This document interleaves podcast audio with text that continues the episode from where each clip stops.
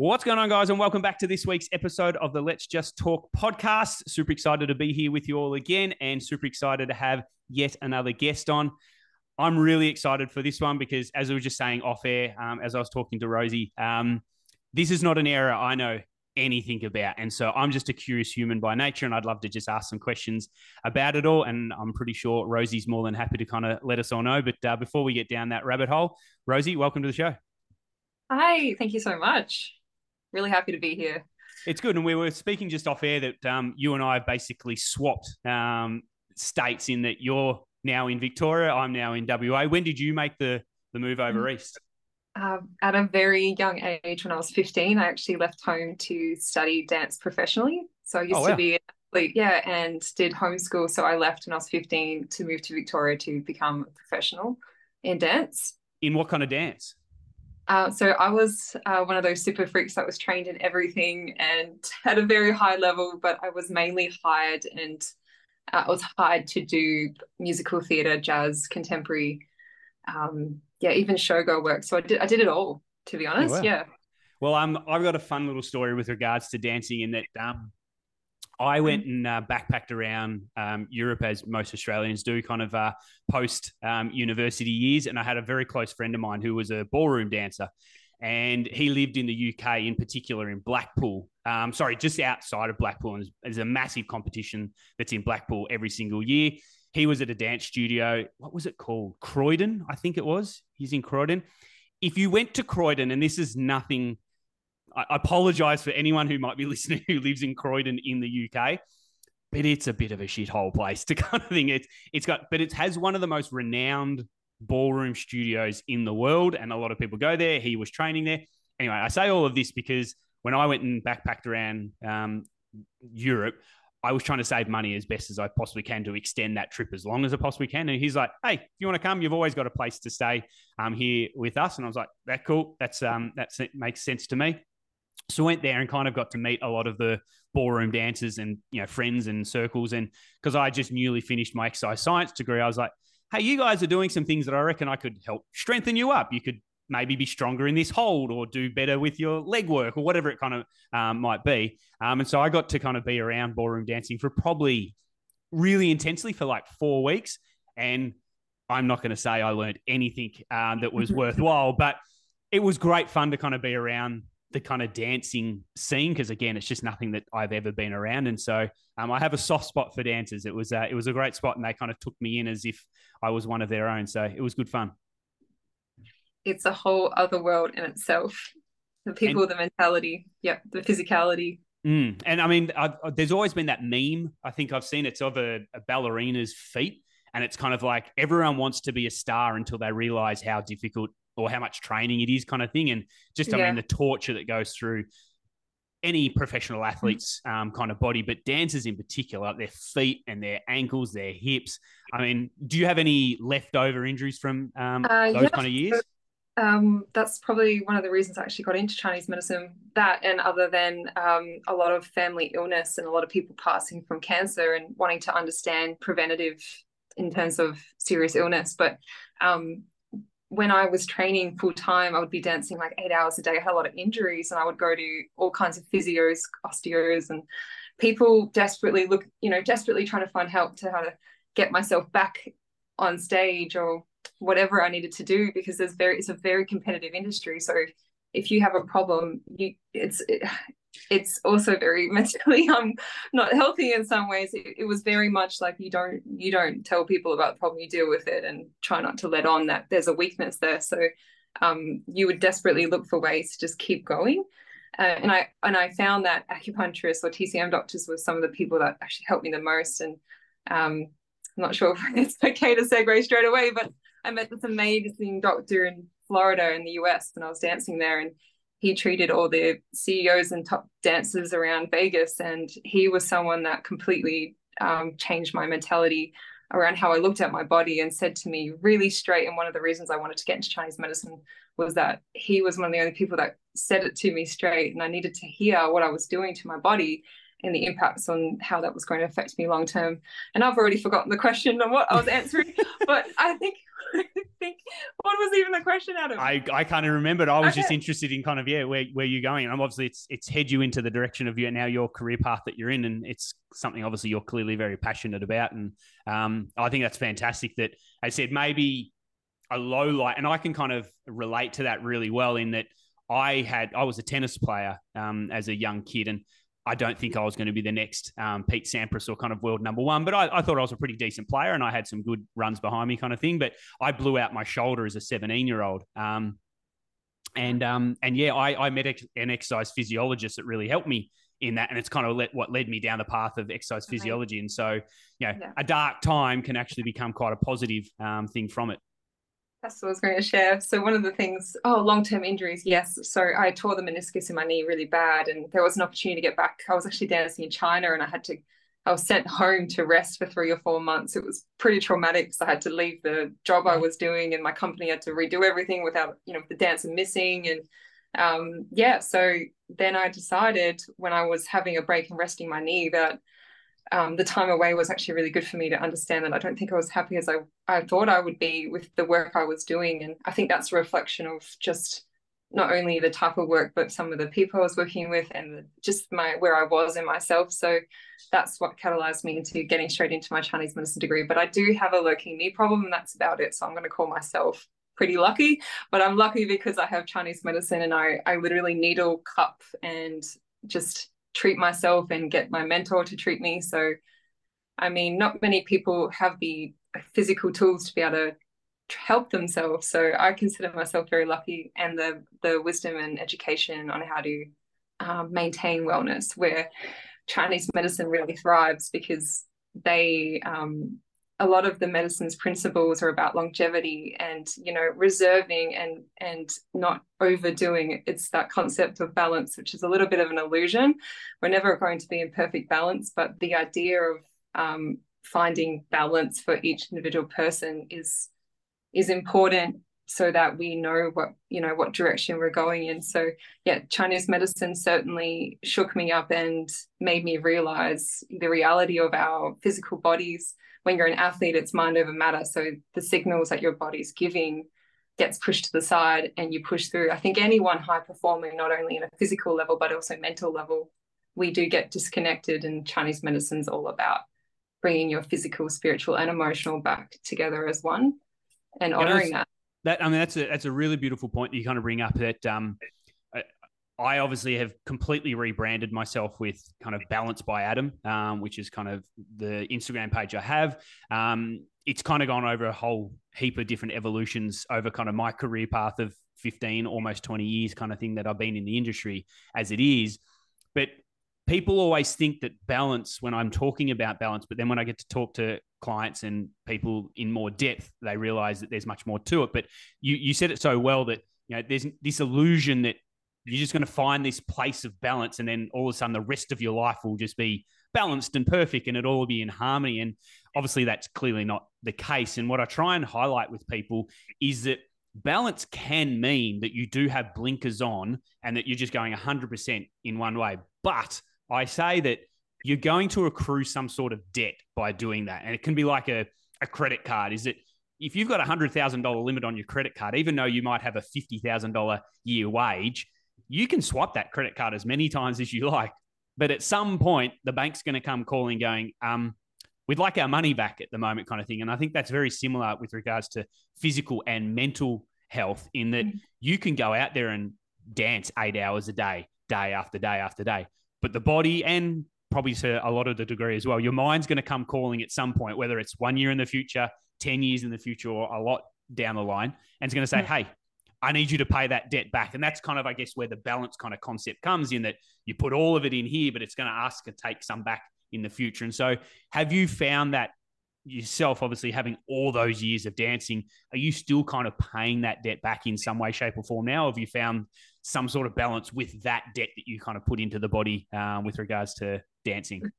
Oh, a personal but goody question. I think, um, I think uh, yes, I would.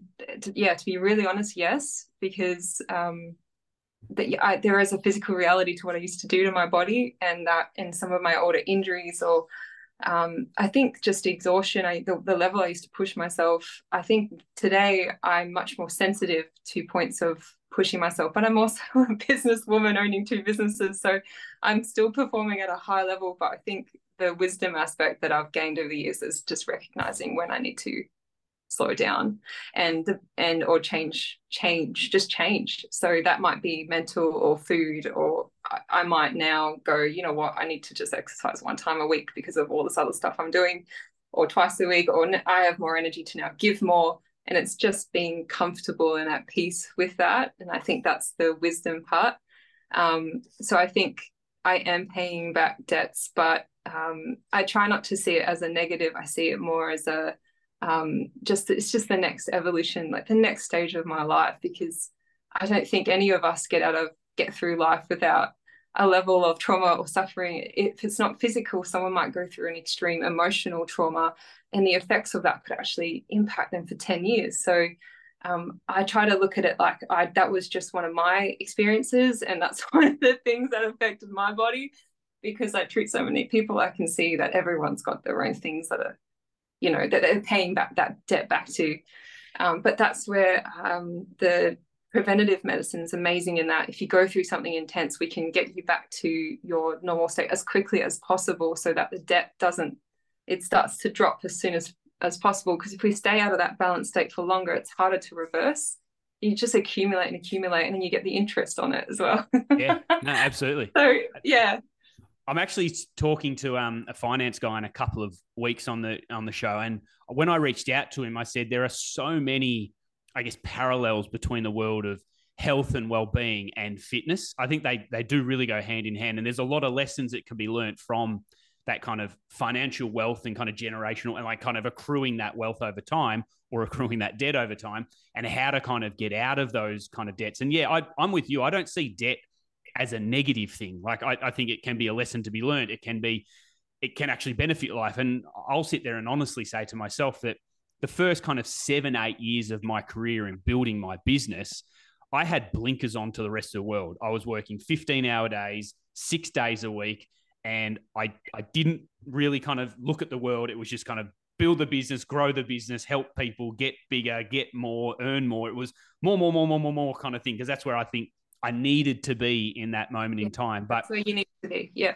Absolutely. Yeah. But it it did come at a cost in that my mental health really suffered because there's only so long you can kind of just do 15 hour days, seven days a week kind of thing and just burn yourself out um, at that kind of point. And I've benefited though from that kind of, as I said, that kind of time in my life where now I would do an hour or two of work a day and that's where I'm happy at, and that's where I'm happy living. I don't have this kind of urge to do these big days, build this big business, because what's important to me now is going for a surf or spending time with my kids and always being home to have dinner with them and like always doing those kind of things. That's what's important to me now. And so the idea of doing a big 10 hour day or something, I just, I don't know how I did that back then now, but thinking about that kind of now, that just doesn't interest me in any way, shape, or form. I think the um, the suffering or the challenges that you went through at that time of your business was very good because the eh, darkness, suffering, whatever you want to um, identify with that time that was really intense and like exhausting for you, I think that would have been a very humbling experience at the same time. And it would have, like, if you didn't go through that, you wouldn't be able to be who you are right now. So you you now have that level of comfort in being the other version of Adam around business, but you would have had to go through that to be there. So I, that's how I relate that back with my past, any things I've done to my body or traumas. It's the same thing. It's I need to go through that to be humble and understand that um, it's almost like paying your debt in life. Everyone's no one can get through life without having these types of challenges. So um, yeah, I'd really try and encourage my patients as well not to um, judge the, the, the not ideal aspects of life and embrace it because it's setting you up for something more. I don't know if you want to label it spiritually enlightened or um, perhaps just more freedom or more peace. So yeah, I, I can totally relate to that, and that's great. That's great. Absolutely. That and I mean, yeah. to to that point, you you said you said what I was kind of thinking of saying next, as it was in that I have clients come to me now who feel that overwhelmed feeling that I know I went through.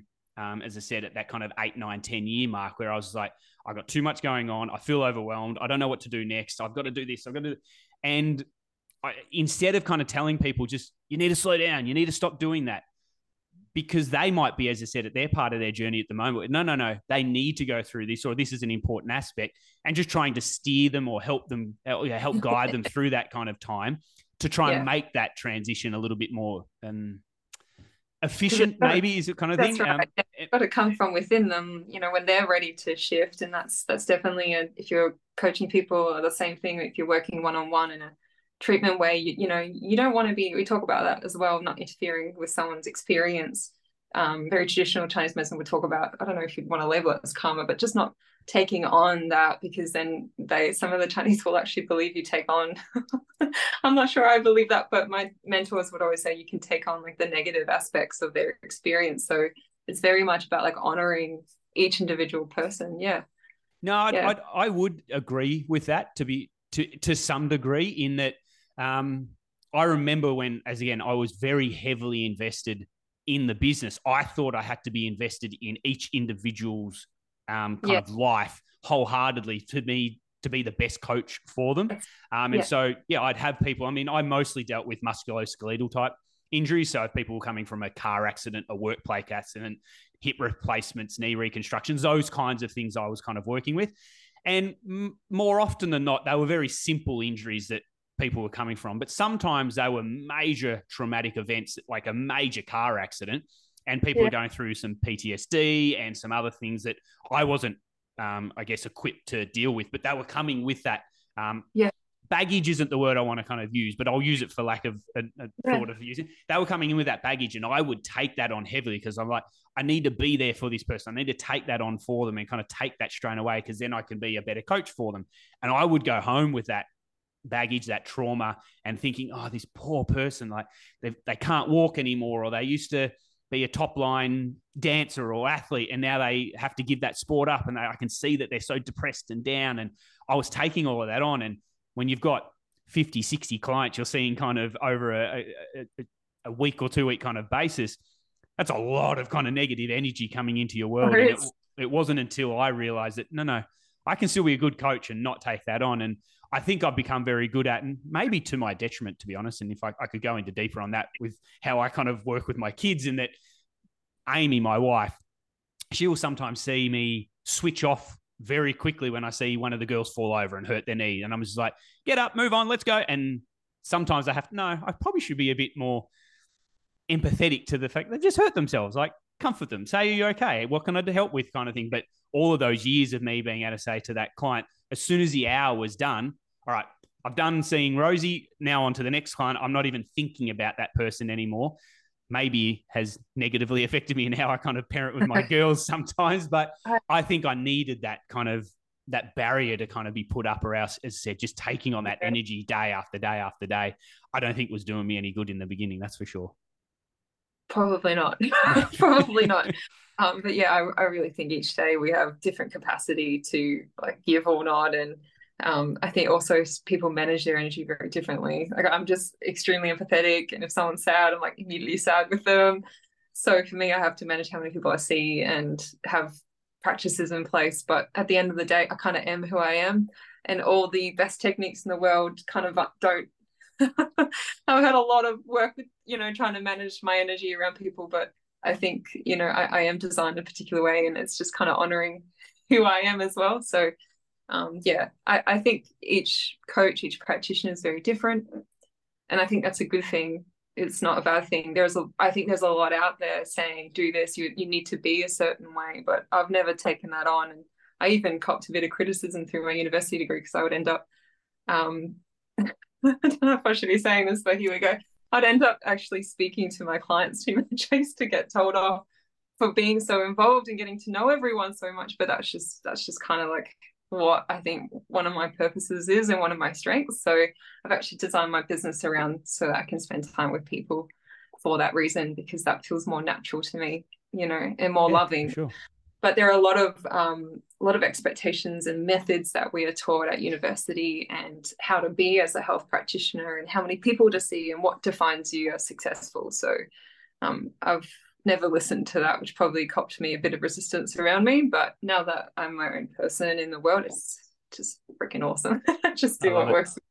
No, yeah absolutely. and, yeah and because it's a self-love act from myself then it uh, it that is the most real and most powerful thing that I could do is be real to myself and not try to take on other versions. I think that's where a lot of practitioners also suffer because we're taking on what we think we should be doing and what would make us look good in a clinic setting or whatever. So yeah, I think there's that's a big topic in itself, but something I'm also passionate about, I suppose. No, absolutely. Yeah, I mean, to that point as well, I I think I'm getting better with it. I mean, I think what's what was his name? Um, Mark Manson, the um, the book, The Subtle Art of Not Giving a Fuck.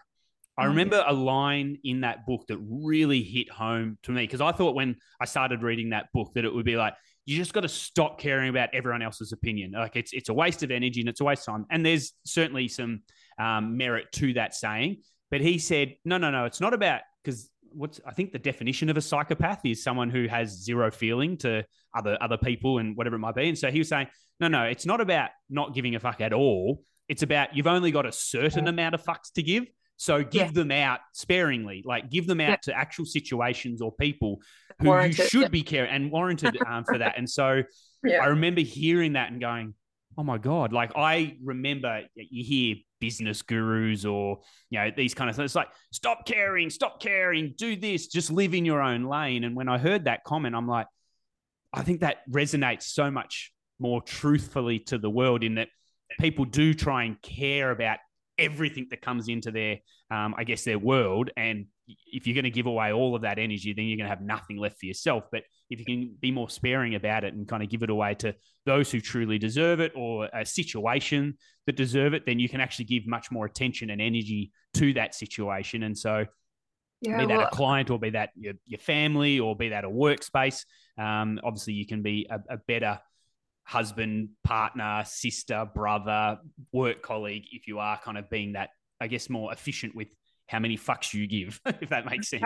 Uh, I think because there's with social media, there's so much um, content around self love and this and boundaries and blah, blah, blah, and it's and that's great and it's true and it's really important. But at the same time, we are human, and I, I personally believe we're here to serve serve others, which is a direct link to our quality of happiness in our life. And if we're too um, rigid with fuck off, fuck this, and don't do this, and don't affect me, that's just not having a proper human experience. And saying that though, you do need to be around people who respect you and honor you. And I'm very big on that as well. But um, serving people, I think uh, if we look at other cultures and what they define as happiness and how I think we kind of lack in our Western culture, yeah, we we have a big disconnection there and we're very self-interested in many ways but again it's important but we do need we do need depth with the serving in our community. So anyway, that's that's a big, very very big topic. So it's um interesting that you brought up, as I said, having good people around you. You know, people that I said bring you life, bring you energy. You know, respect. You know, kind of what you who you are and what you are about. But I was listening to a Joe Rogan podcast the other day, and he actually said there's benefit in having shit people in your life because he real you realize that's a shit human being. And then you can actually really appreciate the good human beings that you've got in your life. And so it's kind of like if you only had um, good experiences in your life, you've got no kind of, well, that's a good experience. That. Yeah, there's kind of no sense of, well, and uh, again, this is a generalization, but a lot of the kind of trust fund babies of the world who are being brought up on a silver spoon that have no kind of concept of down they all end I say again i generalize they all end up kind of being mental cases because they have no capacity of well this is bad this was a struggle this is how i worked through it this is how i built resilience it's like all of that kind of down times that again you don't ever wish shitty things to happen to people but no. more often than not people who get through those shitty times are better for them and it yep. helps build you. And again, comes back to that point as said, having shitty people in your life. Not that I would sit there and say, you know what, go out and try and find five really shitty human beings and just include them as your friend circle kind of thing. But it does it, yeah. give you that contrast. My question to that would be then what defines someone as shitty? Yeah, that's a really good. Yeah, someone might be having a shitty phase. I know a lot of great people who are just going through a shit time. and it's bringing out so much pain and trauma that they're acting like a shit human. And i'm like yeah. oh my god what are you doing? Where's your like awareness? But sometimes yeah. And i suppose that comes with the beauty of being able to let go and let people kind of come closer and move away from you throughout life. And if we can just be a bit more relaxed with the fact that we're not we're not holding on to certain people and people are going to come and float around us back and forth and then friendships kind of get closer and they get distance i think we will have more depth that Joe Rogan was speaking about, which is about um, maybe it's not about making sure everything's perfect around us. Maybe it's about, well, first of all, our internal world that matters most because people are just going to do what they're going to do. And yeah, and if we're less less worried about the state of other people, it doesn't matter if they're shit or perfect. It, it shouldn't really matter either way. It should really matter like how we're doing inside. But you know, if you're having a great, a really bad day, it's great to have good people to pick you back up again. So I, I know what we're talking about, but yeah, the um we have to be careful as well not to ju- be too judgmental because that frequency is not very loving as well. And then we also within the judgment bring ourselves down to being shit with them. So I, I, I love how your brain works. I love that you actually picked me up on that comment and kind of asked that question. Well what does what defines a shitty person? Because I, I I, I, I am genuinely an optimistic person in life. I think you know it's especially around COVID and the whole situation that kind of came about that. My business got shut down. I couldn't work. That's why I moved to WA. I, I was never going to open up my clinic again, and it was never. Gonna, and so I was like, I can't do this. I'm out of here. Let's just kind of move. Um, I didn't. I always knew it would work out though how or why. I don't know if that's just because I'm an entrepreneurial type person. I'll figure it out. I've always had to figure it out. I didn't want to work for someone else because I figured they would figure out how my life kind of goes. But again, that's a whole other topic of kind of my personality and whatnot. But it, I'm, I'm genuinely an op- optimistic type person in that we'll figure it out.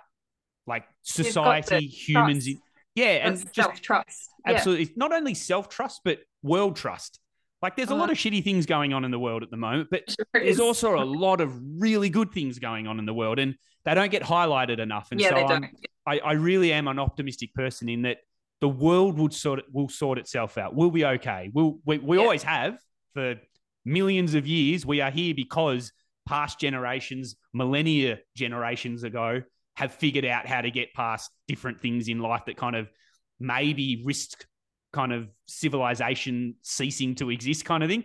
But we're still here. And so I figure we'll still be here in a hundred years, a thousand years, however that kind of looks. I don't know. And I don't really care, but I will kind of keep doing my best to keep putting my best foot forward, kind of moving forward. And so I love that you brought that up in that said that what really defines a shitty person, because I think for the most part, everyone is pretty much good and they go through shitty times. As I said, like yeah. yeah um, what was it that I was watching? Oh, um, have you seen the new uh, Netflix series Beef?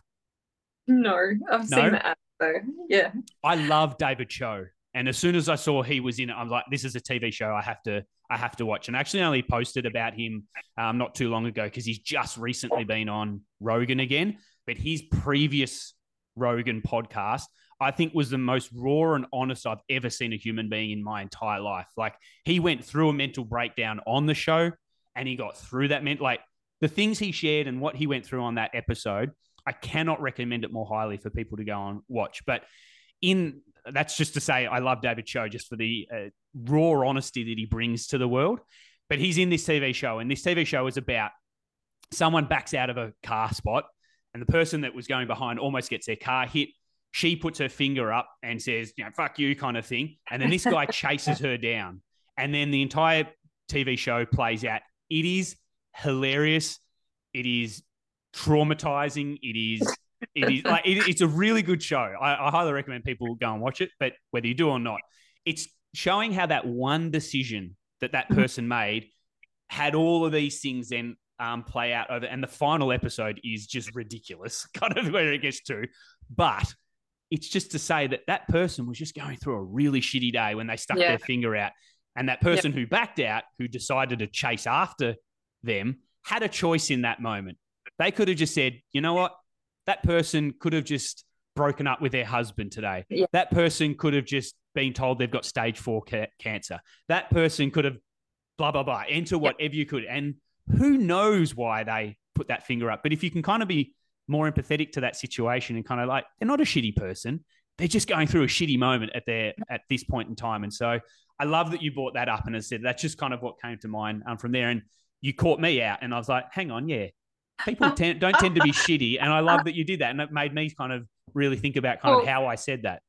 I do want to say one more thing on that because um, I'm human and I get really annoyed at people and I catch myself being judgmental. I'm like, well, Rosey, like just chill because the judgmental state I'm being is is actually just going to make me suffer, not them. But I do think some people are in a on different levels of awareness and that can you know that the frequency they're holding is very low or negative and shitty so um but you know and there's a level of choice in that that they are choosing to maybe stay in that but that's usually tied up with trauma and old stories and it's a it's a very deep topic and because someone might be going through a bad time but that bad time might last a few years and they might be continuing to continuously choose to stay in that state so, uh, and that can be a bit shit in itself. So, I think there is a reality that some people choose to stay in those states, and that can be hard to be around because you want to be compassionate for them, but then they keep perpetuating that. But within that, usually is a level of righteousness, or I get to be right with my suffering, and I get to be right with holding on to my story. Um, and that can be a shitty frequency as well to be around. So, um, yeah, it, it can be complicated and yeah, we, we really don't know what's going on with the person next to us. They might be having a great few months, but they might have just had a triggered moment. So it's very complicated. We need to just all be more aware, full stop, like full stop, because everyone's at different stages of their healing journey. Yeah. And yeah. The analogy I, I always kind of go down for that pathway is that my wife was a professional swimmer.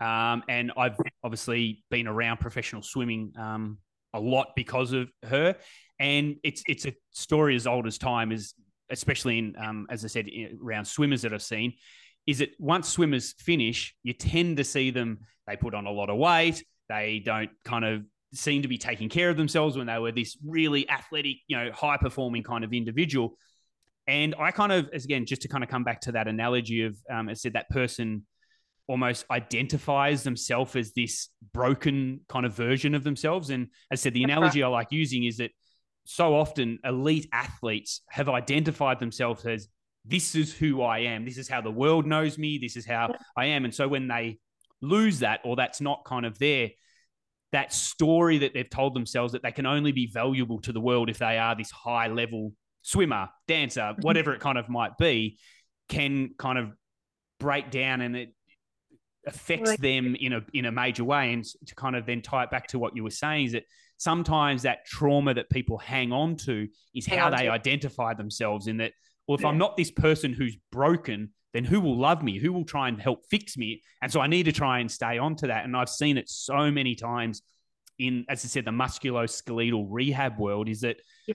so many people their their back injury their knee injury has healed long ago and yet they're still feeling pain or still carrying mm-hmm. that pain in that kind of joint in that biomechanically they're actually fine, but there's mm. a lot of psychological and I guess social kind of pain that's being kind of brought into that because it might have been an injury that ended their career, or it might have been an injury that they then took on, I guess, different caring from outside kind of people. And it's like, oh, this feels nice. People notice me because I've got this injury, and oh, oh, Matt, no, I've still got this pain. And so it hangs on for a lot, um, kind of beyond that. And I, I, say all of this, is that something that you kind of work within, I guess, the Chinese 100%, medicine kind of space yeah. in that trying to free that identity or I guess that story people yeah. tell themselves? Yeah, I think also um, it's getting really comfortable. Um, I, I, mean, I've had to go through a lot myself to be able to understand and have the wisdom to be able to help people with this. And what I wanted to say and what you just said is that a lot of that sounds like it's just it's it's not letting the old versions of you die which is one of my favorite expressions and every time i've gone through a particular trauma i've had to tell myself like that's an old version of you rosey like embrace this new and um, how that ties in with chinese medicine in a clinical sense is that um, each each day, each moment that's passing by in this present moment, we need to be letting go constantly. Um, and the more non-existent our, it's kind of like stop all the thinking and just exist. And that's where they say the energy from the universe comes through and can move through and help every all the energy move through the body. So the fundamentals, the basic basic philosophy on Chinese medicine is energy flow or chi flow. Um, and chi flow can push fluids and can hold things in place. The energy is what's the life force behind the physical, which is the blood and the fluids. So um, if we are constantly holding on to something in a mental emotional state, the Chinese say that that can then affect how the energy flows through particular organs or channels.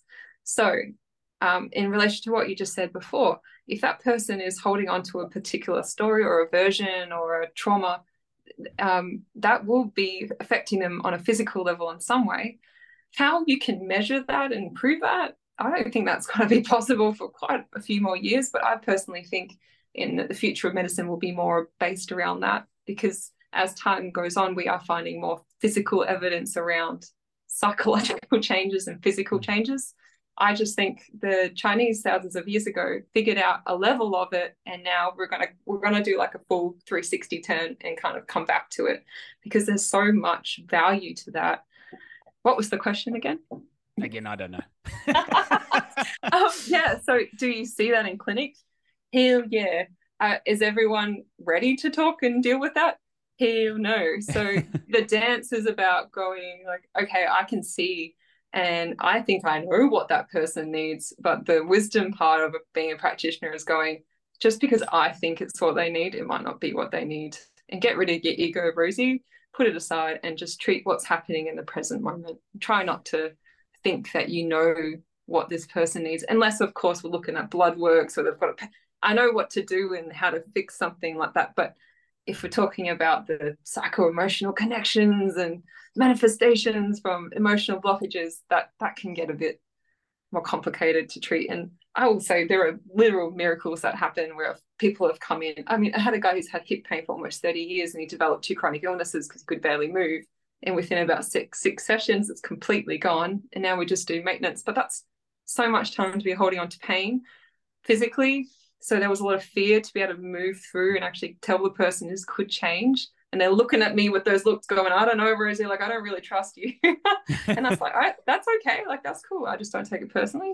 And yeah, so now, but then the maintenance of that is letting them actually believe that it's possible to stay gone as well. Yeah. I it's, think, yeah. No, I think there has to be a level of readiness if someone is walking into your kind of clinic in that I've, I've always taken that I, I put that as a caveat because I would usually be referred. Um, I, I, would say 80% of my clients came as a, as a referral from a GP. And so mm-hmm. some of the time I will say as a caveat to what I just said, in that there's a level of readiness for people if they are there in front of you, is that sometimes they've been told, you must go see this person. And I feel that the moment they walk through the door, is it like, my GP told me I should be here, or my wife said I should come down here. I was like, I don't think there's anything wrong with me. I don't think there's anything that I need to change, or whatever the kind of front is that's being put on. And that person might not be in a ready state to kind of really make changes or kind of be ready enough to actually kind of move forward from wherever they are. But more I, often than not, I would say that most people are, if they're in front of yeah. you at least, um, yes. are probably in some sort of state yeah, to are. go, you know what? I'm ready here. I might not trust you, but I'm kind of opening the door to kind of, yeah, allow you to kind of come in and make some changes. People are desperate for change and they're desperate for health. And like, who am I to say what I think they could do or not do, you know? And um, I think the ego aspect in medical care is a huge problem. and the suffering that then causes on the patient, that's an even bigger problem mm. because the I mean, I have people come in all the time and they said, I can't fix this. And I said, why? What do you mean? And they go, oh, someone so and so said that or my GP, whatever. I'm not hating on GPs. I'm just saying in this particular story. And I go, okay, that's interesting. And we just talk about it. we realize we actually can't change it. Um, yeah. So I, I think the it, it's a huge problem when someone says you can't change that or reverse that because that people take that on with trust and that becomes their reality and then they'll go 20 30 years with that reality. Mm, and trying to undo a reality that's lasted so long is hard when it comes to complementary medicine. So chinese medicine it thrives in prevention for a good reason because when we start dealing with synthetic chemicals and medications, it's harder to reverse. So you can reverse a lot of conditions that aren't being intervened with man made substances because that's just a matter of signaling the cells to do something different. So your own body. But when we come to intervening with that, then that can be more challenging. Yeah, I've lost my train of thought again. I've got like a million things just no, through your brain yeah. works very similar to mine in that I will yeah. be on a conversation pathway one time. I'm like, why did I even go down this pathway? Yeah. so, but I mean, again, it's, it's, I, I, love that kind of, um, it's its sense and it's kind of leads me to kind of what I wanted to ask from the outset, but I love the, fact that we're 45 minutes into a conversation and we're, we're still going down different pathways and whatnot. But what I really kind of wanted to ask you, because it, it said it, if I will be completely honest with you and said that if I, we had had this conversation probably even five years ago, but 100% 10 years ago, for me mm-hmm. personally, I would say it's a bunch of mumbo jumbo. Let's just look at the science, science, science, science. It's, it's all I kind of kept my eyes on. But I com- completely and honestly say that I've become a much more open minded person over the years. And it's more so probably since I've had kids because mm-hmm. kids are such, I don't know, they're just a pure, innocent joy and the way they look at things just fascinates me. I love looking at my own kids um, obviously, more so because I get to spend every day with them. But when I'm at a playground, and I hope this doesn't come come across creepy, I love staring at other kids, like just kind of how they look at things, how they take on things, how they see things. It, I don't know, present. it just says, yeah, it, it's just so.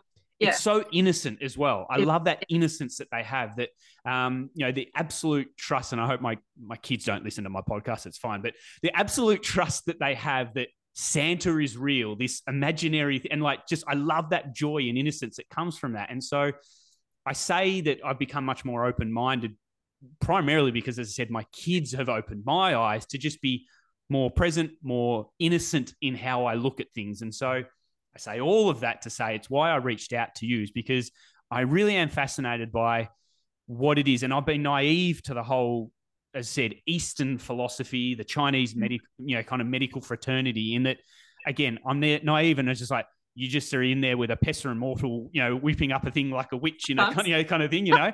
And and so, yeah. what I wanted to ask is like, what's the most common misconception around Chinese medicine when you know maybe someone has been say, you know what, I've got this amazing doctor, I've been seeing her, you should go ahead and see her. And so yeah. I'm that person that's been referred to you by my best friend that's seen great things from you. And I walk in and go, what what are we doing here today? Kind of thing. Like walk me through, I guess, what what's the common misconception and kind of then how do you break down that kind of, I guess, barrier of people kind of thinking that it's just all a bunch of mumbo jumbo kind of thing. And no, yeah. there's some real science here, there's some real merit here, there's some real things that we can do to actually help prevent issues coming up or cure issues coming coming up. Yeah, just I think go for it. so the science part, that's the best because um, I've always loved science, and even part of me thought about studying Western medicine for a while there, and or I was going to be a lawyer before cancer. So um, I fully welcome the science part, and that's probably why I tend to have a good retainment rate with my patients because I, I explain the scientific aspects. For example, of cupping. Cupping is a when you're putting a cup on someone, you're, you're causing a level of microtrauma and you're stimulating the body to go into a more acute immune state. So if someone's got chronic inflammation and at their this baseline level, cupping can bring them into a more of an acute state and help get clear a problem. I mean, that is pure science in itself. We could there is research on it. There is a there is a lot. There needs to be a lot more, but there is plenty to show the physical aspects of how our tools work so gua sha, which is the scraping, cupping, and acupuncture. Lots and lots of research around acupuncture now being clinically proven to reduce pain. Reduce, well, I would say get rid of, but in terms of language, we have to be really careful under AHPRA guidelines. Mm-hmm. So um, yeah, there's and that has gone so far to now you know encourage us into for us to be a scrutinized and highly high standard profession and we have a lot of standards that we need to uphold with because um, they want to keep our profession around and there's so much benefit to us being out there but it's just making sure our language and our standard is to that of AHPRA guidelines and a more of a Western culture. Um, so the science aspects, I think, is really important. And just because there's not research on a particular thing doesn't mean it doesn't work either. Or just because there's a little bit of research doesn't mean it's not weighted and freaking amazing. And that's what I mean by what I said previously is that I think in the future with medicine, that's the direction we're going to go in. I mean, there's more and more research happening in many avenues of health of course, as history goes on. But I feel like in the future, there will be more and more around these Eastern philosophies. As someone who comes from, my dad is Australian Greek, my mum is British.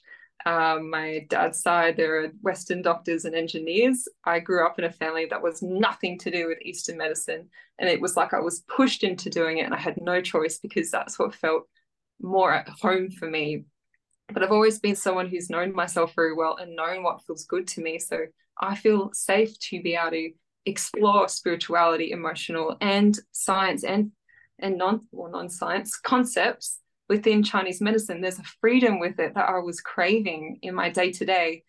So, um, but yeah, it doesn't mean that there's not plenty of space for more research. There is definitely, and I would agree with that. But while we catch up with that, I think it's very important that we apply a lot of these principles.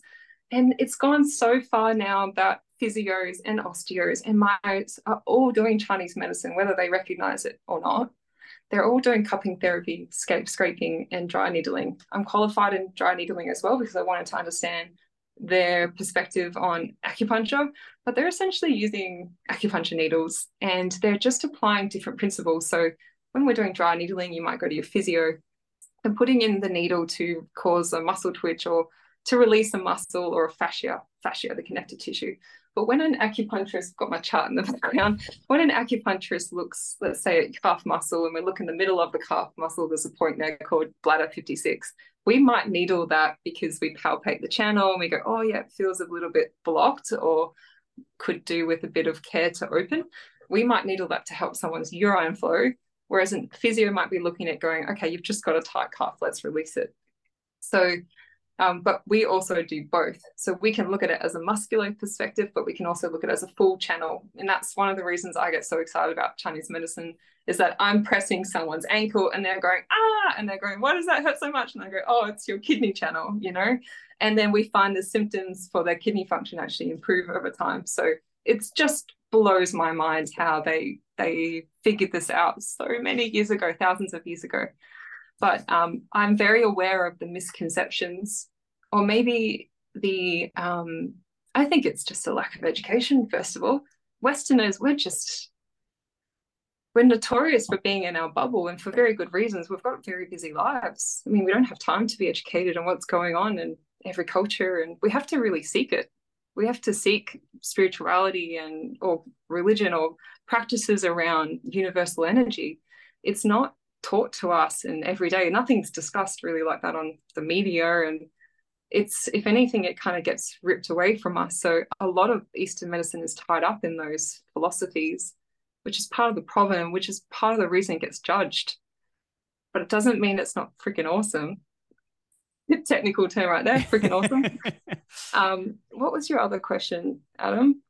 So misconceptions is probably around the the um, that that it's airy fairy or woo woo, but how can we argue that cupping or acupuncture is airy fairy or all about energy? It's not. We're putting a we're putting a foreign needle, an object into the muscle. There's going to be a local immune response because there's something going in.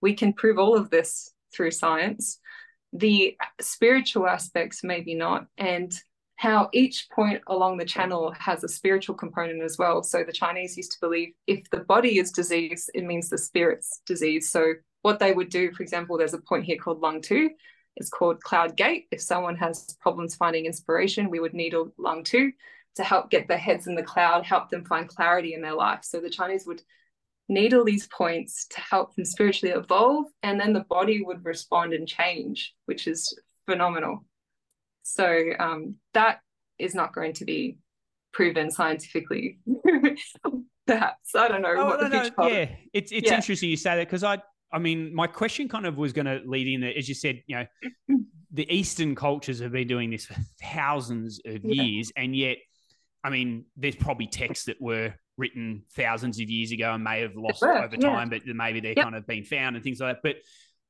you, I know you said you know you know you love you love science, you love the idea of research, Yeah. and you want to see more of it kind of come in. Do you think that I guess a lot of these practices that now there's a lot of smart people out there that probably can find a way to and maybe not right now, but maybe in the future there is a way to test how the spiritual level of a human being or that kind of, as I said, that stuff that can't be written on paper kind of thing that, you know, Yeah. people do feel better. They do um, elevate their life in a way via different, I guess, mechanisms and ha- that kind of come into their life. And so, again, we might not have the actual tools to measure that now, but I, again, I'm, I'm an optimistic person that maybe in the future there is a way that you can actually measure whatever that is that we're kind of trying to talk about there. That Mhm. you know, a lot of those philosophies that they spoke about that you know, you said lung two, you know, to get their head you know above the the clouds, and clouds, find- yeah, finding inspiration. Yeah. yeah, again, I, those kind of things that I'm sure you've got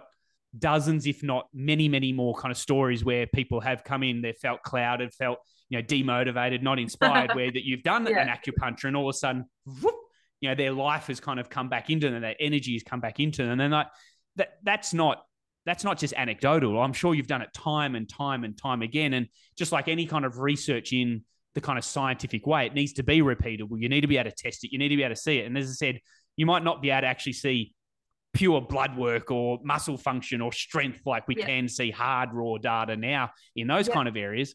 Who knows? There might be, I don't know, some sort of handheld device that can test your level of your elevation of your soul or like I don't know. Like I said, I'm, I'm I might be talking completely out of my ass here at the moment, but who Well, knows? The good thing, Adam, is that there is plenty of hard evidence. For example, there's a point on the inside of the leg called spleen 6, and when you needle that, it stimulates interleukin 6, which is an inflammatory marker, to drop. And that is on the spleen channel, the spleen organ on your left side under your ribs, really important for immune function, inflammation regulation. I mean, how the F did they freaking know this? You know, like, but there is like the there is just so much out there that anyway, um there there I all we need I personally believe personal opinion is I think we just need more evidence and just more discussion but unfortunately there's also not a lot of money to be made on in doing treatments like this because well first of all you have to treat every human individually and that mm. means time with the person and time is what we refuse to bring into our culture. We're all about let's go go go. I've got five minutes to do next next next. So if someone has to sit down and look at you because it's an observational based medicine and go i need to do these 10 points today. We need to give these herbs. We need to talk to them about the frustration. They need to let it go for example. I mean that's going to take time and if you look at the health system we're in that is a controversial topic and a lot of people do very good work to keep us healthy. I'm not saying they don't, but we are in a very serious situation personally, I believe, in that we are certainly treated like a number in many ways. I know a lot of practitioners don't out there and doctors and nurses as well. But because of the number of people who are sick and the number of people on the planet, we are just we're just another number. We need more people. It doesn't have to be a TCM doctor, and it could be a physiologist, it could be an osteo. We need more people looking at the person, going, "What's really going on here, man?" Like, how the fuck are you? you know, because that will take off the burden on the mainstream system as well. Um, so we need our emergency care, we do, but almost always we should be putting a lot of more time and money into our prevention. But we all know that's not really the direction we're going in. Yeah, There's just not enough money. Yeah, uh, very true. But um, to your point, I've, uh, I mean, I think most of or most healthcare systems around the world are kind of based on a model of curative type approach. Okay, you are Mm. sick, I will fix you now, kind of thing. And again, prevention, we know wholeheartedly it saves money and it saves time in the long run. But it, Yeah. again, it's hard to kind of convince people if you do this, you won't have a problem. Whereas here's a problem, I can fix it, kind of idea. And it's difficult enough to kind of get people to kind of preventively preventatively kind of take care of them themselves in their own space. You know why I wonder. is Sorry? sorry to interrupt you. You know why I think that is? It's because it's our relationship with ourselves as well. Because the culture is you keep going, you don't, you don't, you don't act on a level of self-love for yourself and others all the time. Because if we were in that space and taught how to do that for ourselves, we would recognize when we're not quite right and we would be seeking care. but it's the culture of you you better suck it up until you get real bad and then we'll get you to a doctor i think that's more the root of it it's the culture behind it and it's the mindset so yeah. i want to push on that point there because it's it's something i've always kind of thought about or believed in that the education system as it is mm-hmm. it was great for us 150 years ago because we were going through the industrial revolution we were going into manufacturing we had to kind of yeah, build people that were good at kind of here's here's what you need to learn there yeah. wasn't the internet to kind of just google yeah. something and kind of find it out you had to teach it you had to learn in a kind of very structured type way but we live in a world now where chat gpt artificial mm. intelligence google these kinds of things can answer a lot of the questions that we get taught in a rote learn type way in a in, a, yeah. in a, I guess most education type systems. And when I have these, I, I, love these kind of conversations with my wife because she always then kind of follows it up with, "What's the answer? What do you do?" And it's like, "Well, I don't know. I don't have the answers." But I really heard a really interesting point the other day again on a podcast and saying that we got to we got to kind of stop teaching kids the kind mm. of rote learn type way. Two plus two is four. I was like, a kid. I mean, again I say all of this, and I, am probably going off on a kind of tangent that probably has nothing to do with what we're talking about today, but it kind of does lend in the idea is that if we keep just teaching in this way, it's not going to allow, I think, kind of people as a whole to grow up to think critically in that kind mm. of, yes, two plus two equals four, but how did we get there? Where does that come from? Like, kind of just going beyond just the rote learn kind of way. And it kind yep. of then lends back to your point and what you're saying is that we're being kind of conditioned to just like keep going, keep going, keep going. Bypass. Now Bypass. something's broken. Now I'll yeah. fix it. I think if we can kind of start by teaching to be more emotionally aware, spiritually aware, um, I guess mm. aware of kind of what's going on internally and being able to verbalize that, question that, that people will become more in tune, I guess, with how they are to then go, something's not quite right here. I mm. need to actually take action before something breaks. And whether that's kind of going down the path of, as I said, seeking out someone like yourself, or there's a little niggle that kind of starts up that you go and see a physio before it becomes a, a torn yeah. Achilles tendon, or whatever those kind of things are. I think it does go back to start with primary school kids. Let's stop teaching them in a way that worked 150 years ago.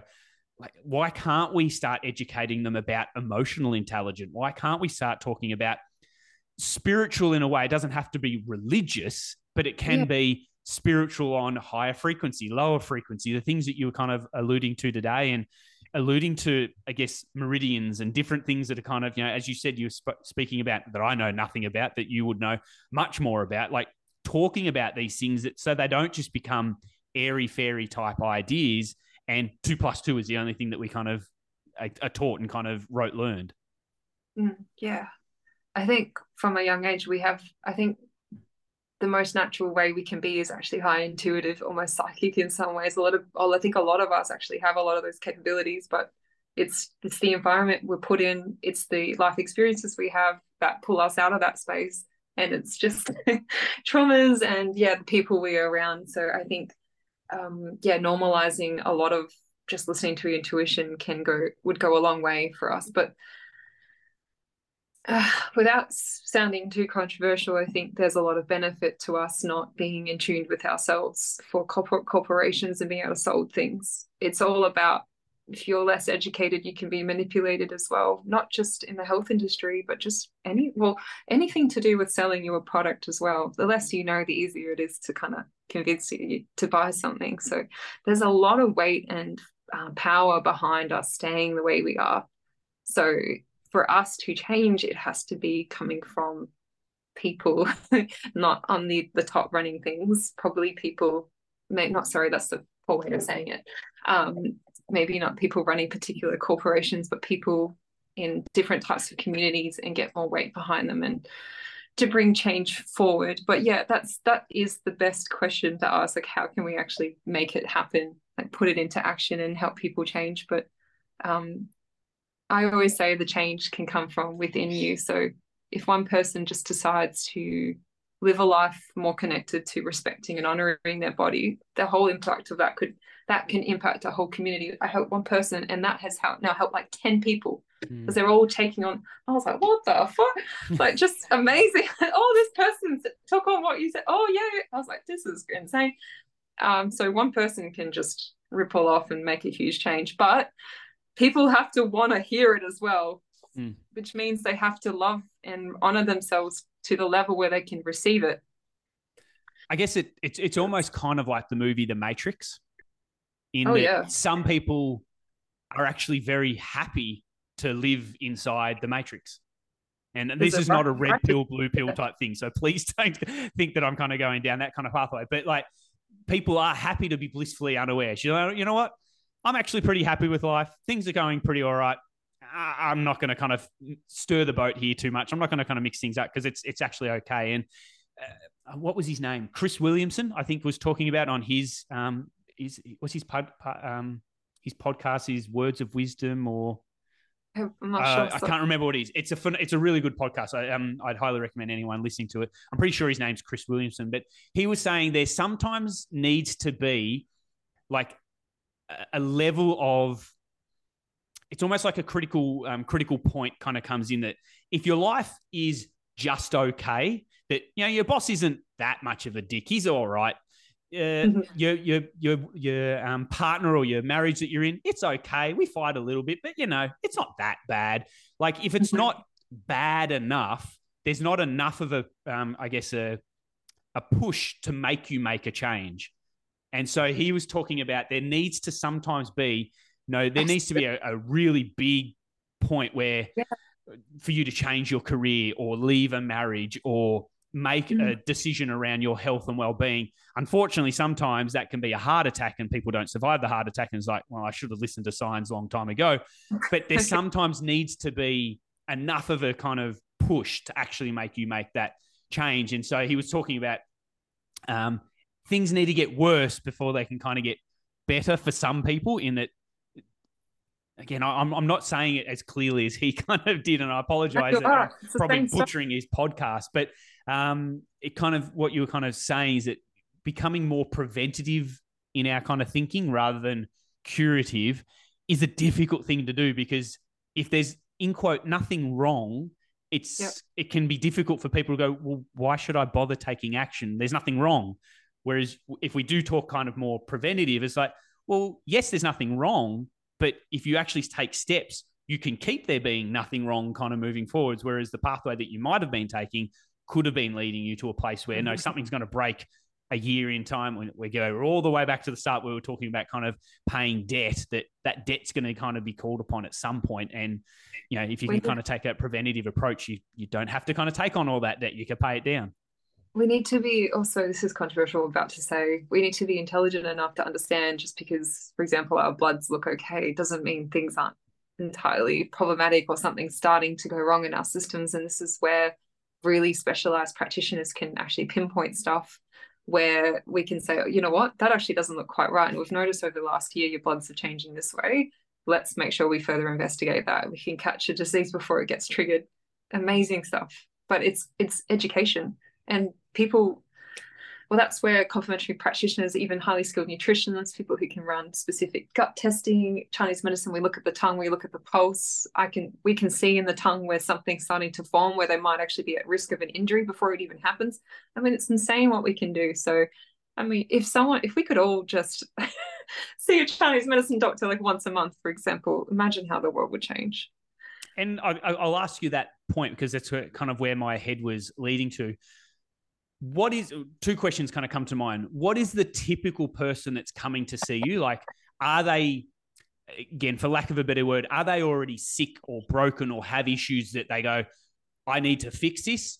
Or are they, and then the follow up question is, like, why would someone come to someone like yourself in the first place?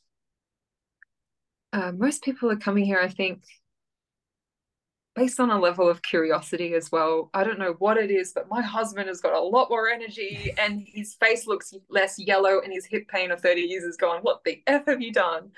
Um, so there's a level of curiosity, and people deeply desire to be happy, peaceful, and well. So they see someone that's maybe, or they hear about someone that maybe is not going to judge them or can listen to them openly and they're like, man, I am craving that because I've been gaslit by so many practitioners.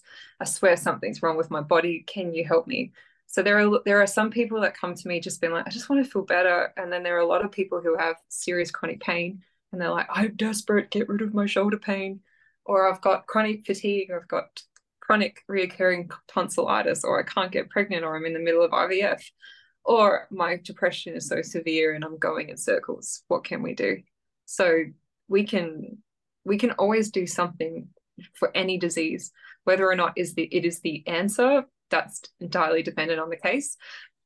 And the other question you had was kind of, I guess, more so like, why would I kind of come to see you? And I asked yeah. that question more so just like, if there's someone sitting at home now, as I said, I always like people walking away from my podcast having to be able to take away some little nugget. And so if the nugget, I mean, I think we've had a fantastic conversation today and I've really enjoyed it. And I thoroughly enjoy your kind of your way of thinking and kind of what you shared with us. So I really appreciate that. But kind of for someone to walk away with something that can kind of do is like, you know, maybe is it go and experiment, not experiment. That's not the word I wanted to use, but kind of it's go and um, go and experiment. I'll use it then. Um, go and experiment by calling up your local Chinese medicine practitioner and you tell me kind of what they might be called or how they can kind of find that um, in their area and find a good one. Maybe you can recommend it. Obviously, you're in um, Melbourne. Um, but why? What is someone going to get out of coming to see you? Is kind of what I'm trying to get at. Is like they'll walk in the door and kind of like, what am I doing here, kind of thing. But I, I really want a positive kind of uh, energy, kind of going into their mind to be positively curious about it, not just like, well, Adam suggested this. Oh, I might go along. No, actively they want to go and do this because you know what? This person could benefit my life. I'm going to go and do it. So I kind of wanted to ask the question like, what can they expect by walking mm-hmm. into, be it your practice or a typical kind of Chinese medical type Practice. Okay, I'm going to be frank with you right now. Each practitioner is so different. So, look, I'm going to warn you, you could go to someone and you're like, what on earth was that? I feel like they didn't listen. They just put needles in me and they just gave me herbs. And I don't know what the F this Chinese herb stuff's about. But some people might like that. They go, I just walk out, I just feel so much better and take my money. And some people want a more interactive, can you explain to me, Rosey, like what is the root of my issue? And I'm like, yes, let's talk about it. So I just a heads up, being frank to everyone listening, you need to find the right person for you. I can recommend Adam some people in WA, but I don't know very many people personally, and I'm very funny about you know knowing them personally to recommend. So um, but yeah, if someone was going to see me, I would tell them what they're going, what they can expect is to actually become more educated. First of all, does someone know how their immune system works and what their liver does and why they need to sleep early? And um, how energy flow actually works and the importance of making sure you stay in an emotional state. Because it's one thing walking in and feeling better and your pain going and you've realized you're not crashing in the afternoon with your energy anymore. Like oh that's a bit weird. Okay that's different. But do you know how to maintain that and do you understand how your physical body works so you can keep healing yourself every single day with your food and your lifestyle? So i think a really good practitioner and doctor with good integrity has the will to want to teach people how to help themselves because that's very powerful. It's a matter of finding the people that can do that and also people that care about what they do. You need to find the right energy and people with good intention and a good heart because the session you will find there is a lot of there's actually scientific evidence around people trusting their practitioner or surgeon and the outcomes are noticeably different and they recover faster so what you can expect is to to become more educated on how to eat sleep live and take care of yourself physically, emotionally from seeing a Chinese medicine practitioner. Yeah, I hope that kind of answers. Yeah, absolutely. It's exactly kind of where I was going to, and I, I love again that you use the word trust. Um, yeah. In that I obviously I'm I'm a, a, very hands-on practitioner. Kind of exercise physiology tends to be like obviously we use exercise as our therapy, but I always had can't say always. I would say 95% of the time, anyone's first session with me was always, let's sit down and talk. I need to hear mm. about where you're coming from. Where's this injury stemming from? Is it more like biomechanical or is there a kind of psychosocial kind of aspect that's kind of coming behind it? Like let's actually talk. And i always got weird looks in the beginning because most people would come to me going exercise physiologist. They thought oh we're going to hit the floor? And we're going to get into exercise? He's going to get me moving and he's going to test me on this parameter or this strength or kind of whatever it was. But i i think i governed a lot more trust from people because i would sit down and say start talking let me know. And I would just sit there and listen more often than not for an entire hour to let this person just mind dump everything that they had on their mind. And sometimes, as I said, it would start off as, well, I've got this knee um, issue that I have, but then it just stemmed off onto a hundred different other things. And they'd maybe been to a physio, had, had been to other practitioners, or had been only in front of their surgeon at that time.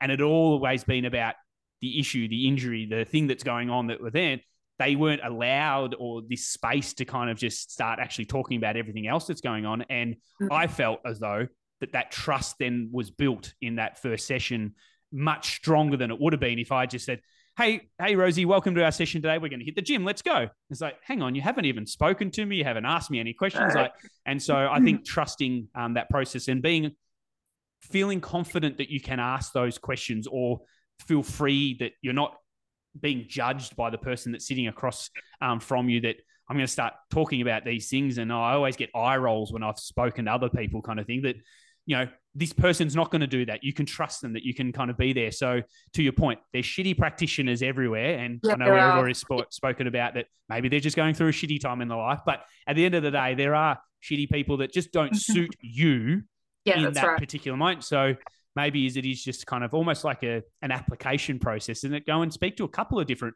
practitioners and sees see which one you kind of feel most trusting in front of i think is the best place to go to. Yeah i yeah. I, I, I do know lots of people who have tried Chinese medicine and they're like, I, I don't know, like I don't know what that was. So I'm not taking other practitioners, but I think there is a breakdown in communication yeah and, and the practitioner needs to explain why i'm putting in a needle here not just we're moving your chi yeah. what the hell does that mean to a westerner for sure for westerners sure. don't really most westerners don't care about that they want to know how you're going to fix me what do i yep. need to do yeah I agree. Um, I did have a couple of questions that came up, and I think you kind of, um, when I put out a question box the other day, um, you kind of touched on cupping today, and I've seen a couple of your videos using it as well. And um, I'm certainly quite curious.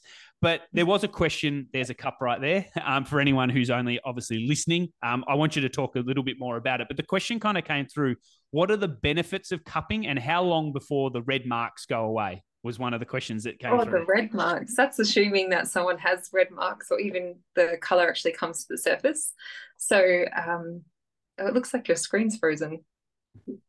Am I still there? No. Oh, your screen's frozen. That's okay. So yeah, there you are. Um, so how long until the marks go away? And what was the, the other part? The, the first kind of part of the question was what are the benefits to cupping? Oh yeah, yeah, yeah, benefits. So if we're looking at it from a musculoskeletal perspective, meaning muscle health, when you cause the vacuum effect to to the tissue, the body is going to rush a lot of lymphatic and fresh blood to the area. So it's forcing a level of pressure change that I say. So if you're thinking of like a pipe system through your plumbing, the water might start to get clogged up, maybe something slowing down on the insides. When you create, you get a plunger and you plunge it out, then the pressure goes whoosh like that. And the body goes, oh my God, thank God I can now re regulate and recover what wasn't flowing as freely. Now, what causes the blood and the lymphatics to not flow, flow freely? That could be. Um, it could be to do with our lifestyle, how we're sitting a lot. We've got a lot of lactic acid building up because we've been training at the gym or sitting or being sedentary. Or perhaps we've got a lot of toxicity in our body from the wrong foods.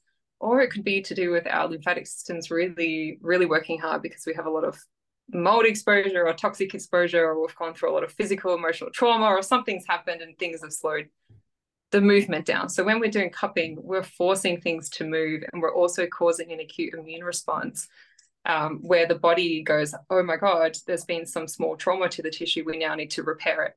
So if our body's a little bit like sluggish, when we force it to to recover, the body goes, whoa, I need to like wake up and repair this quickly. So there's a lot to be said in how the cuppings are actually applied and the pressure and where And that's where the skill comes in as well, and how long the state the cup stays on and how firmly we put it on. So that's where you need to be seeing someone that's highly trained and it's very dependent on age female male. Is this person menstruating? Are they not? Are they injured? Are they on medications so if you're looking at someone for example with a lot of deep dark red or deep deep dark red marks they might actually have chronic inflammation and be on a lot of medication or um, even the contraceptive pill can actually cause a lot of issues with our blood health so the coloring is a direct reflection on the blood health and the blood flow. Now, that can also be tying into our liver function and how freely and efficiently the liver organ is cleansing our blood and pushing the blood around the body and blood pressure. There's everything is one tightly controlled machine. So when it comes to answering that question about how the cupping marks are actually going to recover, that is entirely dependent on person to person. Yeah, and how well that cupping has been performed. Yeah. And what what are the kind of I say majority of the reasons why you would cup someone? Is there kind of a, oh, it's usually this issue that it kind of helps really well with, or are there a whole host of different things and it's hard to answer that question in one go? I cup every single patient except someone who's early stages pregnancy. Um, the trimester, most of the time I can go for it, especially if we're doing induction work. We're trying to get them to go into labor. But the other case where I don't cup is someone who's extremely sick or extremely fatigued, and I have to be careful how much energy I move around because their body might be dealing with a lot.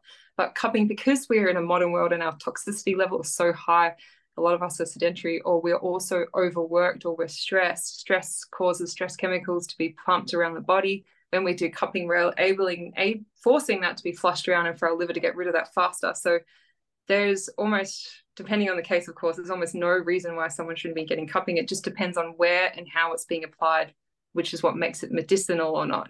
There are cases where cupping's done and it's done too firm or left on for too long or it's not put in the right place. So in Chinese medicine on the back, you've got meridian points as well, and we can cut points to help stimulate the spleen and the liver, which are going to affect our detoxification efficiency as well as our immune system function. So um, that is there, in my personal opinion, there's always a benefit to cupping because of the level of toxicity in our world, our food, water, air, it's just all of our livers are effed on some level. And now add on top of that chronic stress and medication. So we can always benefit. Yeah. Sounds good. Um, the other question that kind of came through was around um, tea, and someone's asked the best tea to drink before sleep. Sorry, hmm. for sleep. Is there oh, a good okay. tea to kind of have for sleep? Oh, I've got to think about this for a second. Um, Okay, so I'll give you the technical answer because in Chinese medicine, it depends on the pattern and what's going on with someone. Someone might have trouble sleeping because they've got a lot of heat in their what we call the upper jiao, which doesn't mean anything to a Westerner. What it means is that um, the, the heat is causing the heart to feel restless and the spirit can't relax. So someone might benefit from herbs that help clear heat, help them feel calm. So a herb, for example, to help that pattern would be mint. Um, but each Chinese herb or just herbs in general all have an energetic property. So they're hot, neutral, or cooling in nature or cold. So, for example, chamomile is a very common uh, tea, but it has a slight cooling nature. So, someone who's also has too much internal cold in their digestion, because we look at things in yin and yang, someone having chamomile all the time might actually not be good for them. What I'm saying is it depends on the case. And that's the part where the Western medicine has not explored the energetics of it being hot or cold in nature.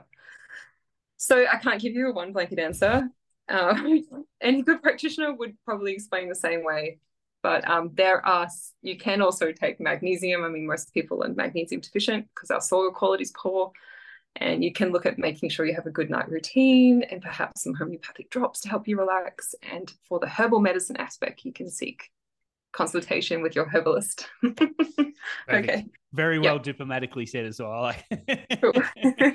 um, I really, again, I'm, I'm going to go back and say it again. I really appreciate, um, as I said, your openness and your honesty. And I guess, um, I mean, we've been on this kind of word and we've said it a few times, but your energy today, I've really enjoyed it. And I really, uh, as I said, appreciate um, your time and um, for allowing my curious mind to come in and just kind of ask questions and for you to, again, I didn't feel judged by you, and I, I felt that you were very open to, yeah, let your curious mind go go nuts and please ask your questions. And so I really felt that, and I really appreciate that. And so yeah, thank you so much for your time today. Oh, my honor, and you're welcome.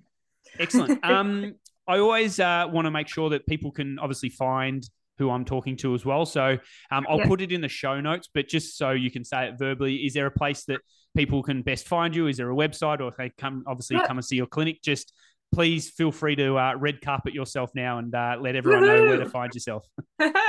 um, Dr. So Dr.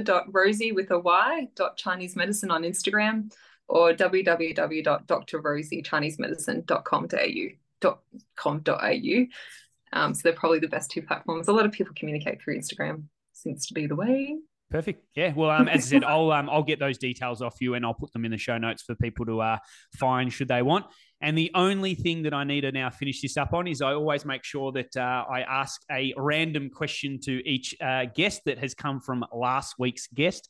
This one, it's uh, a very simple question, I will say. So, um, but maybe it's not so um, simple. But I'll ask you, which cuisine has your favorite food and why?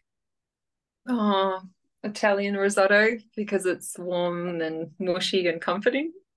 Perfect answer. I love it. Yes. Not the most profound response. But... You didn't have to think about that at all. You went straight to it. So oh yeah, uh, risotto great. all the way. I love I it. had it the other night. That's probably why. um, tell me what your favorite risotto is. Oh, mushroom risotto.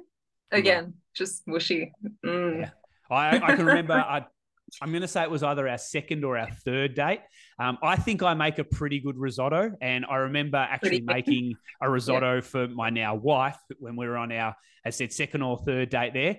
And I even remember her looking at me. She goes, "This man can cook. This, this is. I think I might have got a snag here, or kind of thing." And I, am not going to say it's what helped me um, get her across the line and kind of yeah. us dating long term, but I definitely think that my risotto was a good one, and I, I love it like a pumpkin type risotto. Um, I'm a really big fan of pumpkin, so that was uh, yeah, just my sharing of risotto. I love risotto as well. I think it's fantastic. Um, now I need to ask you yep, a random question for next week's guest. Anything that comes to mind of any topic, it can be related into what we spoke about today, or you can go off and complete tangent and ask. But feel free to ask any question of next week's guest. No, just what is your purpose? Yeah, I think it's a great question. Every all of us need to be staying connecting to. What is connected to? Uh, cheesy but concise and also very important because I think with, if we stay connected to our purpose here, we will, we will have almost unlimited energy to some some extent, and that will help us just stay well, which is important. Staying healthy and well. Couldn't agree with you more. Um, yep. Rosey, thank you again so much for your time, and I really appreciate our conversation. And um, I look forward to getting back to Melbourne sometime, and I'll, I'll certainly reach out and say hello if I'm uh, if I'm there because uh, it'd be great to catch up in person. Yes, and if anyone listening uh, contacts me on Instagram, just feel free to ask me questions, and I can talk to you on the phone if you're a bit nervous about finding if, out if I'm the right person for you, or I can recommend someone in your area. By all means, just get get help, guys. Doesn't need to be with me. Yep. Sounds good. I love it. Um, guys, that's been another episode of the Let's Just Talk podcast. I thank you for your time. I thank you for your uh, continued listening. Um, I know I continue to go on ramble sometimes, but you guys have been around for a long time. I think we're 230 episodes deep. So it really means a lot that you guys are still here, that you're still listening. So I appreciate it all. Share it out, like it, do all of those things. I'll see you next week. I love you all. Bye.